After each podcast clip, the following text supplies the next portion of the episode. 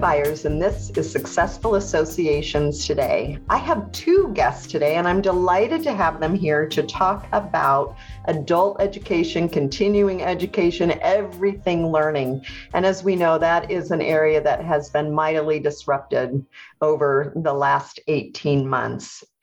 So, Lisa Steele has spent more than 20 years designing, developing, delivering, and marketing adult lifelong learning, continuing education, and professional development. She co founded Tagoras and Leading Learning, and through writing, research, and podcasting, she works to help associations and other learning businesses increase the reach, revenue, and impact of their offerings. And I don't know any association that doesn't want to do that. Jeff Cobb is co founder of Tagoras, co host of the long running Leading Learning podcast, and author of multiple books, including Leading the Learning Revolution, The Expert's Guide to Capitalizing on the Exploding Lifelong Education Market. As a strategic advisor and entrepreneur with more than two decades of experience in the global market for lifelong learning, he has helped hundreds of organizations in the learning business maximize the reach, revenue, and impact of their offerings. Welcome to the two of you. I can't wait to dive into all things education related. So, let's start with COVID, which is on everyone's mind, even though we can't wait until it's in our rearview mirrors. It has accelerated many of the trends that were already occurring in adult learning prior to the pandemic. From your perspective, what are the key trends that associations should be thinking about as we think about a post pandemic future? Sure, I can start with that one, and I'll I'll state what may be an obvious point uh, by now, um, which is that you know even before the pandemic came along, e-learning was an established fact. But even so, too many organizations still weren't really up to speed in taking their offerings online, and those organizations obviously have had a lot of catching up to do. They may still have a lot of catching up to do. But another shift that was also already occurring and that accelerated dramatically as e learning has become much more widely used is that expectations for the experience uh, have, have really risen. And partly that's driven by the, the much deeper understanding of learning science and, and how we learn that we now have, and just a desire to put that knowledge into practice. More practically, though, it's just driven simply by what learners have been experiencing out there and their desire for something better. Yeah, and I'll add that, you know, with e-learning and really just learning in general, there are these range of buzz terms uh, that creators of learning experience have to wrestle with. There's, you know, micro learning, there's personalization, there's gamification, there's cohort-based learning. And every association that offers education needs to be familiar with these terms and trends. But that doesn't mean they should go chasing after every one of them. I mean, that's not a strategic approach and it's not innovative either. Um, so, really, what's important is that this is a time to understand the broader context for your learners. What are they facing? The overall culture um, that uh, they have around learning, and really considering then which of these trends will help you best meet the needs of your learners, their employers, the overall field or industry that you serve. And I'd add to that that everything that Celisa just said applies to events. You know, as organizations have had to move to virtual events, the same shifts and expectations that have applied to e-learning have started to apply to those events and they're already starting to flow back into the expectations around the face-to-face experience as well so the bar has definitely been raised. And you mentioned something, Jeff, about associations grappling with it often in a reactive way mm-hmm. you know because we weren't ready for it because it wasn't part of our strategy because we weren't aggressively pursuing e-learning or uh, hybrid events we were really caught unaware in some cases. And my hope is that we're going to get to the point sooner rather than later where we will be able to be thinking from a strategic standpoint and planning proactively rather than continuing to react. So let me just uh, let's talk about strategy uh, just real quickly here before we move on. So Lisa, you mentioned some words that people should be familiar with. You also mentioned that they shouldn't be chasing everything without question. So can you just touch on the strategy piece of it? And for somebody who's listening, whose responsibility is to develop an educational strategy, and I know this is complicated. Can you give us just a couple of starting points for somebody to be thinking about? Well, when I think about associations, I mean, they're so grounded in the audience that they're serving, the market, their members. And so I think that's really the place to start. And it is about understanding that market, those members, as intimately as you can. And sometimes I think it's very easy for an association to believe that they understand their member, but maybe that's uh, outdated. I mean, we're just talking about all these changes that have happened in the last 18 months. So any um, information that you have about your member base that's older than 18 months might need to be you know revisited or questioned in the current context so i think it's really understanding that market and then because you are aware of these terms and trends being able to uh, assess each one and see okay does that really help our learners and our members and how would it help them? So you know thinking about micro learning is that something that they really want and really fits in? Or actually if you dig into the market maybe what they want are deeper dives and that's the direction you need to go. So i think it all comes down to starting with that market really understanding it that is a simple but very complex and so you know i want i want listeners to pay attention to that because that is true anytime you're developing strategy whether it's for education or otherwise that really understanding your market is important. And you mentioned not assuming that you understand your market especially in in regards to what's happened the last 18 months. Uh, you know the pandemic has provided a tailwind for innovation in education how are you seeing this play out for associations specifically? I think obviously there's just a lot more focus on education and not just by education staff anymore. We're seeing the boards are much, much more attuned uh, to this. Executive teams are much more attuned to this. And I think for, you know, for people who are in education, the, those teams at associations, it's given them a license to to take more risk than they might have in the, in the past and, and to be comfortable with that sort of you know minimum viable approach to offering education. We've obviously seen that in spades with with virtual conferences.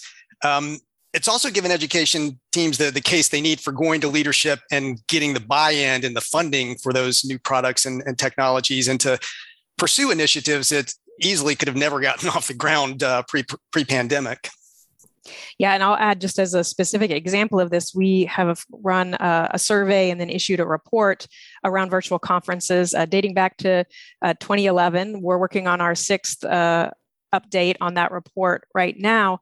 And um, we last ran uh, the survey in spring of 2020, and then we reran it this fall, so fall of 2021. Back in 2020, only 21.6 of respondents had previously offered a virtual conference. This year, 83.7%. Wow. Wow. Big that shift. big, big shift. And it's going to be interesting to see if that is going to stick. If that has been a, we had to, so we did, or if associations are going to capitalize that and make that part of their portfolio going forward. I don't think it has to be an either or decision. It can be an and decision, but it, but it's also a complex decision when you're meeting, uh, you know, different audiences. Um, so let, let's go there right now. You know, so many organizations talk about hybrid events going forward, but I'm not seeing much strategy around the differing needs of in person and virtual audiences. I'd love to have you address this.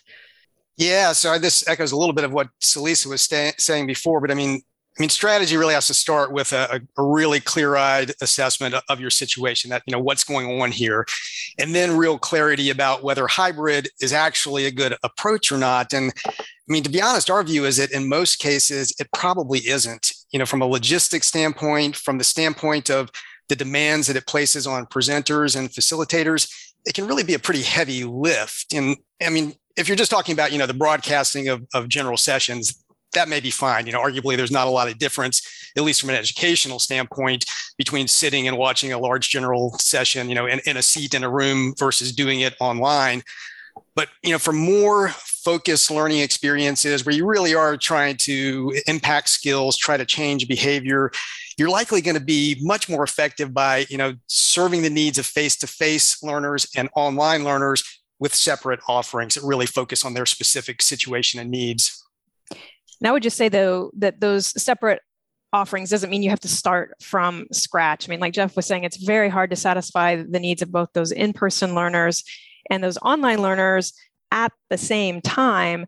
But I think there can be a way to blend the two, you know, a little bit of the flipped classroom approach. Maybe there's a way that you make use of technology before bringing people together or after bringing people together um, that could be very fruitful. I also think that you could take more of a, a serial approach. And so maybe you bring people together for an in person event and you're capturing that content and then sort of repurposing it, repackaging it for an online audience. So it doesn't mean that you're, you know, creating two totally separate, totally from scratch offerings. It's more about how can you serve those online and in-person attendees best and, and thinking about which modes let you achieve what being very purposeful is obviously part of this. I know that the National Speakers Association has taken a before, during, and after approach uh, to their meeting last year. They released some of the virtual modules ahead of time, leading up to their in person experience, which was a smaller audience.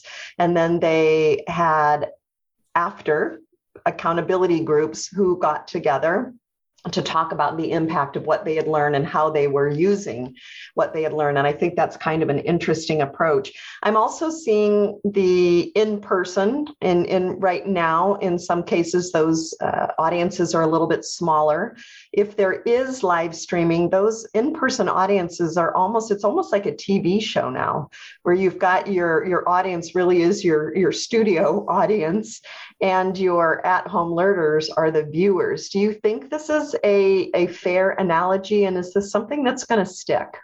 I, I, think that particular scenario of having sort of the, the audience in house and then you know people watching again it, it's probably going to be more like the general sessions where that's happening the the, the larger uh, sessions larger breakouts where really everybody's just sitting more passively and consuming content you know in those cases hybrid can work fine uh, again, whether that's really education, whether you're, you're, really supporting learning and doing that, that's a different question. Um, there can still be value in doing it. I'm not saying that educational value is the only value in, in event uh, content, um, but uh, I, I, think hybrid will stick at that level. I think, though, again, when when organizations are looking to, to really serve specific audiences in specific ways to really achieve education, I think we are going to see them realizing that that's not the scenario that, that's going to do that. Well, I'll just raise one example that we've used in the past. If you think of TED, and so you have the sort of the in-person audience, and that's really kind of like almost the the VIP pass, right? That you get to be there, you're sort of out of the select few, and that you pay a premium to be there. And then ultimately, the recordings are available, available for free and out there. And so it, it is interesting to think about it as a potential model. I mean, again, those are very, those are much more similar to a lecture, you know, versus an interactive, you know, learning session. So I, again, I think it sort of depends on what you're trying to achieve with a particular situation, and you may be able to to leverage it and sort of have that, you know, in-person studio audience, and that feels special and like an extra, and that might be something that does stick around. You know, if I'm hearing you right, you, you, are talking about uh, learning outcomes and the best way to achieve those outcomes. And I'll just confess, I'm not sure that when we're planning an annual meeting and we're thinking about just getting an agenda together and getting our speakers and getting everything up on the website, I, am not sure that is enough of a consideration. So, I, is this an opportunity for us to rethink everything and to question everything, perhaps, and actually strengthen strengthen our learning going forward?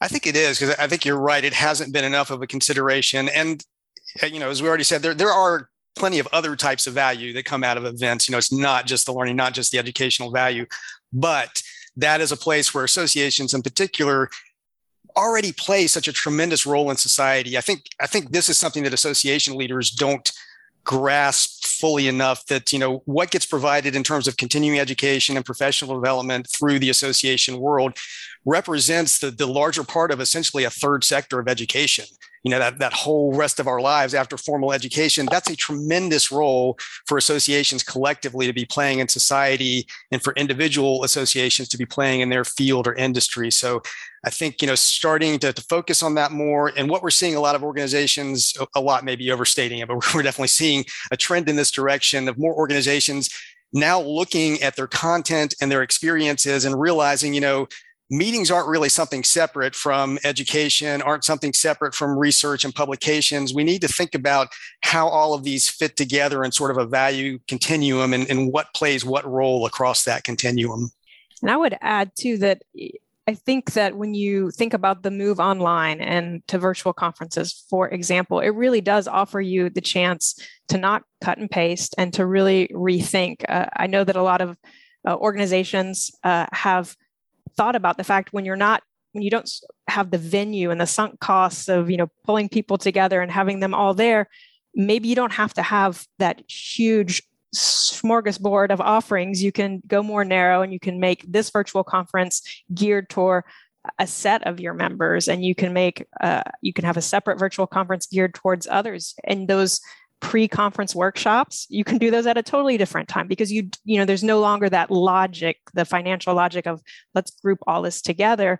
And so i think that's an interesting opportunity is to really think about who are you offering this event for? And maybe it's a much smaller group once you're doing it online. I think a lot of times we think of meetings as being a a, in a defined space and time. It's it's a three day meeting or a two day meeting, and I think we're going to see that change. I think we're going to see the arc actually be larger than just the impact of those two days. That we will see things that are released early, conversations that start early, conversations and networking that last longer. And so the arc of a meeting might not just be a mini arc. It might actually uh, it might actually extend, but it, but that excites me because it means that we can do things different, and some of the obstacles and constraints that we had previously are no longer there. And one of the things I'm really encouraging clients to be thinking about is taking the what I call the 10% pledge and that is to innovate 10% of everything you're doing, 10% of your publications, 10% of your, your political strategy, 10% of your meetings, 10% of your education. And I think that way it's a little bit more approachable, a little more bite sized, and it doesn't feel quite so overwhelming. Although I'll admit, in some cases, we need 80 or 90% innovation, and it's better just to, uh, you know, start from scratch in, in some of our planning. Um, I'd love to hear a specific example or two of how associations have benefited from the pandemic's disruption when it comes to their uh, educational programs. And Jeff, you mentioned that in many cases, they're getting funding for the expertise and the support that they need. They're getting boards saying, hey, this is an opportunity to change things up. But how have you seen associations benefiting from this and what are you seeing them do? Well, one of, one of our favorite examples was just um, an example of an association that realized really early the opportunity to provide leadership as, as a result of what was happening. And this is the um, the Veterinary Medical Association executives. Ralph Johnson, the uh, executive director there, to his credit, he saw this shift coming. He knew that meetings were going to be going online, and his constituents are the leaders of, of veterinary medical associations across different states. So they all hold events themselves. So Ralph said, you know, this is a chance for us to model it, to, to show them what this is going to look like, and to help educate them and, and how to do it. And uh, so, you know, this was very early on in, in, in June, um, you know, right after the pandemic started hitting, that they switched their face to face meeting online. We helped them put together a curriculum uh, for the, the, the days of the, of the virtual meeting. And they, I mean, they got great attendance on it. And obviously, the executives who got the chance to be exposed to that and got the chance to, to learn um, from Ralph and his organization the possibilities for moving forward. We're extremely grateful for doing that. I'm sure it burnished VMAE's reputation greatly and, and enhanced the, you know, their perceived value among the audience that they serve. So we, we love that example. Well, and I think too that just more generally across a number of associations, we've seen the the pandemic and the current situation really trigger a comprehensive technology audit, right? So that they had some of these pieces in place, but maybe hadn't really thought about all the ways that they could integrate or what what other things they might be able to do with that technology, what additional technology they might need. And so, you know, looking at that technology and then also looking more holistically at, at content strategy. And Jeff, I think you, you know, were alluding to this earlier around kind of, yeah, not thinking about meetings different from courses, different from publications, just thinking about all the ways that you're serving the needs of your members. And so I think there was just a real, there's been a real focus on let's align across across the board in terms of technology in terms of content and and there's been that investment because there has been more board buy-in board support so you know if you need the funds to do that uh, kind of assessment that's been made available and then if it reveals that you need some additional technology or support again it seems like more organizations are finding it easier to make that case that speaks to uh, the value of an overall content strategy. And we just had a guest on uh, recently about that. So there's a nice little uh, synergy here between what she was talking about and what we're talking about. Uh, and Jeff, I was privileged to uh, work with VMAE using that model that you helped them create. And I can speak to the fact that the the buy-in was huge. They've expanded their footprint so people who wouldn't necessarily be able to make it to an in-person event were able to participate. And i, I think it's really in some ways it's changed the trajectory of that organization uh, positively. And if you take that and multiply that by hundreds of organizations if not even thousands of organizations you know we've seen so many that have expanded their footprint and they have an opportunity yeah. now so this was the gift, I guess, in, in the middle of this really, really tough time. As we wrap up, what would your advice be to association professionals listening to this interview in regard to both the short term and the long term association meetings and education arenas? you know, short term, it would probably just echo what we've already been saying, which is, you know, you, you don't want to squander this opportunity to, to be able to experiment, to get the buy-in and funding that you might, you know, have otherwise had a hard time getting in different times, and to take advantage of uh, your member receptivity to innovation and, and even potentially failure um, as you get out there and experiment with some things. Longer term, I think it's really important to realize that we've entered a new phase of maturity in what we characterize as the learning business, this whole business that associations and other learning providers are in.